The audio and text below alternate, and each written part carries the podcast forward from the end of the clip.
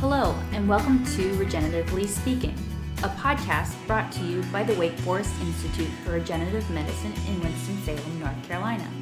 I'm Catherine Drinketh. And I'm Joshua Huntsberger. In each episode, we bring you interviews with guest researchers and our Institute's faculty covering the latest cutting edge research on regenerative medicine. Our guest today is Dr. Ibrahim Badejo, Senior Director of New Ventures at Johnson & Johnson Innovation. Dr. Badejo is an innovative R&D leader who has been successful in leading product innovation, especially in the area of biomaterials. Welcome. Thank you so much for having me here today. Mm-hmm. I'd like to start off if you could please provide some background on how your research and industry experience has led to your current position as Senior Director of New Ventures at Johnson & Johnson Innovation. Thank you so much. Now, I'm blessed to have a PhD in uh, organic chemistry, mm-hmm. and I've spent about uh, 15 years in medical device, especially really focusing on biomaterials. And until about five years ago, I used to be the director of research for a company that Johnson & Johnson acquired, Closure Medical. After that, I started getting involved in new technology assessment and scouting, supporting acquisition potentials. So, spent few few years in that area, and then subsequently, I started leading the front end innovation team, engaging with surgeons to try to understand what the unmet needs are. And part of that period too, I've you know, spent time helping with the intellectual properties. And until recently, that's what I was doing. And then about uh, 10 months ago, I joined the Johnson & Johnson Innovation, really focusing on identifying opportunities that are strategically aligned to Johnson & Johnson's medical device business needs and then investing in those opportunities. Okay, great, thanks. I know that you are credited with being an inventor on several dozen U.S. patents. I think our listeners would be interested in learning more about your experience in this process of developing a research project into a patentable idea or product. Could you briefly highlight your experience and any advice you might have for young investigators? The key part is to understand what the unmet needs are and trying to develop a novel solution, not just an incremental, but truly differentiating solution that can really uh, stand the test of times we need to understand that it's possible for someone to have an invention, but you cannot commercialize that invention because the invention is built on your competitor's products. If that be the case, then you cannot commercialize it because you need the approval or the rights from the other partner to be able to do that. By understanding what is the technology landscape, mm-hmm. you then try to understand where are the gaps, for lack of a better word, and try to innovate to overcome the gaps.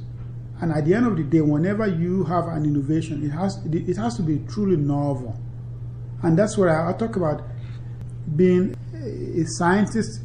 One is to develop a product that is innovative, and the other one is to, to, to just uh, explore an area. A, an innovative product has to have an impact. Um, we do great science, don't get me wrong. But the invention, if you can have an impact, it really truly make it innovative.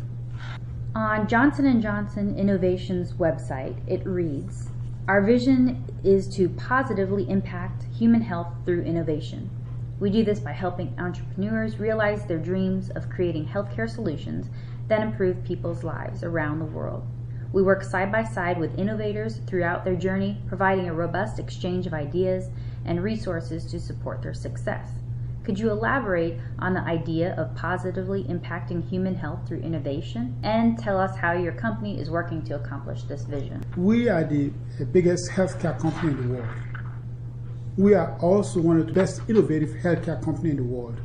And we have to recognize that as best science that we have within the organization, within Johnson & Johnson, there are a lot of great science going out outside the organization. Mm-hmm. How do we tap onto the external innovation, external network of great science to complement what we're doing is inside the organization? So that is one. Mm-hmm.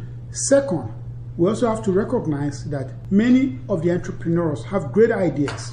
However, there's guidance that we can provide as an organization that has a revenue of $75 billion in healthcare.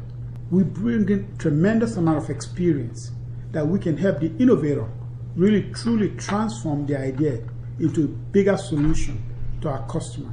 My boss always said, whenever we're looking at a new opportunity, imagine what that would do to healthcare. Mm. Imagine if I can develop a product today that would eliminate the need for amputation for patients that have leg cancer. Mm. So I have to imagine it. Yeah. And that's a really a big, you know, transformative way of thinking of mm-hmm. what is truly innovative. Thank you.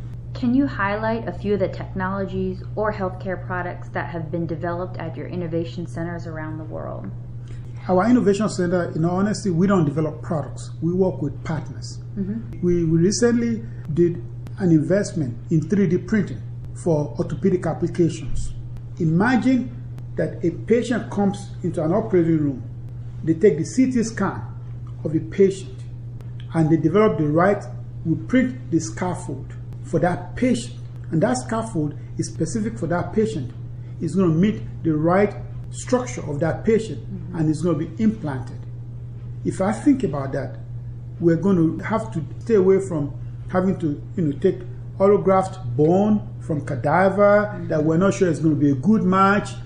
This is really transforming how we're going to be doing orthopedic surgery. So we work with a company that has expertise in that area, mm-hmm. and we're helping bringing our own internal expertise and leveraging both our own technology and the uh, startup company technology to bring this truly transformative product to the market. So that is how we're engaging with entrepreneurs. We don't develop a product. However, we work with entrepreneurs, innovators, startup companies, and truly key leaders in this field to truly bring a transformative solutions to the market. We help de-risking it and then we bring it into the organization once it's de-risked. Can you discuss how some of these patents are addressing current unmet needs in healthcare and when these p- technologies and healthcare patents might be realized for widespread use? My wife was a pediatrician. There was a cut in the in the child eye and she was trying to glue that cut together. So instead of suturing, you're gluing it. Mm-hmm. She was being very careful.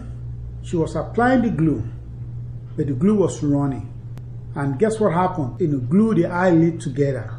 She was screaming. It was very dreadful for the mom. Mm-hmm. We were able to come up with a different formulation that it still will glue it, but it doesn't run. Mm-hmm. So we're addressing, we recognize that the patients, the surgeons, the uh, practitioner uh, requires a significant amount of training. We wanted to minimize it such that it becomes user friendly.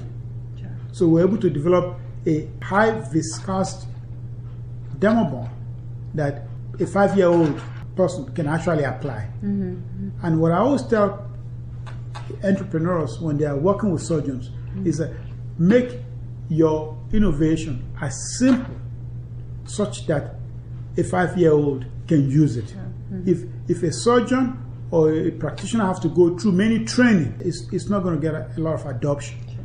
So by coming up with a, a glue that you can literally just apply it, it's not going to run, it reduces the patient fear, you know, it gives confidence in the surgeon or the pediatrician, and so they, they can uh, they can apply this product to the to the patient, and there's no worry that it's going to run mm-hmm. into unintended locations. Mm-hmm, mm-hmm. Okay, thank you.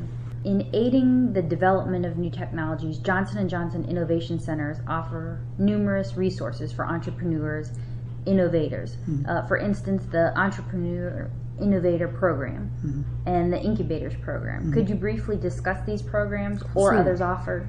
Absolutely. Um, I'll start with the Incubators Program. We know a lot of entrepreneurs, when they're starting up their company, have limited amount of funds they are looking for a space. But because they have limited amount of funds and they are looking for a space, Johnson and Johnson, in collaboration with the state of Massachusetts, established what is called the uh, Lab Central. The Lab Central, where an innovator that has great idea. They can come in and just rent a bench space. No overhead to worry about. Mm-hmm. No supplies to worry about. They rent a bench space for minimum amount of money.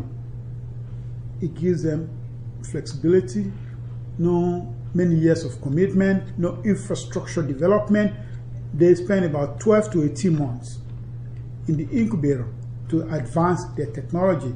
During this period, they are also raising, they're trying to raise money.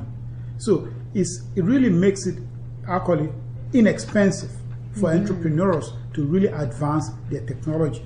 So that is one aspect of the incubator that we have. Entrepreneurial program. If we have an opportunity or an unmet need within Johnson and Johnson, and if we've identified an individual that is truly smart, it's not an employee of Johnson and Johnson, and we've charged this individual, go find the best solution. That is a full-time job. And then they put the right infrastructure in place. But we, we provide them all the coaching. We provide them the seed funding to help them such that they can at least get the program started. Mm-hmm. At the end of the day, what we're trying to do is how do we create an ecosystem for innovators to advance their solutions? I mean, their technology, their medicine. The end goal is if we do this very well, we build a great relationship with these individuals, with these companies, we believe we will be seen as a partner of choice, such that when it's time to acquire the asset, we're seen as the right partner to commercialize the asset.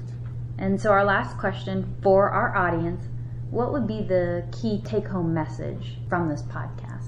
I started with my role within Johnson & Johnson Innovation. Mm-hmm. It's really to really identify new opportunities that are truly transformative to our patients. So our goal within the Johnson & Johnson Innovation really is to continue leveraging the best technology, the best medicine to really continue to improve the healthcare or healthcare delivery or health of our patients. Mm-hmm. What really makes me excited mm-hmm. is that what I'm doing is helping improving mankind's life and uh, giving us a better life and better health. So that's really what gets me excited. Well, thank you for talking with us today. Appreciate it. That's all for this episode. Be sure to listen next time for the latest in regenerative medicine.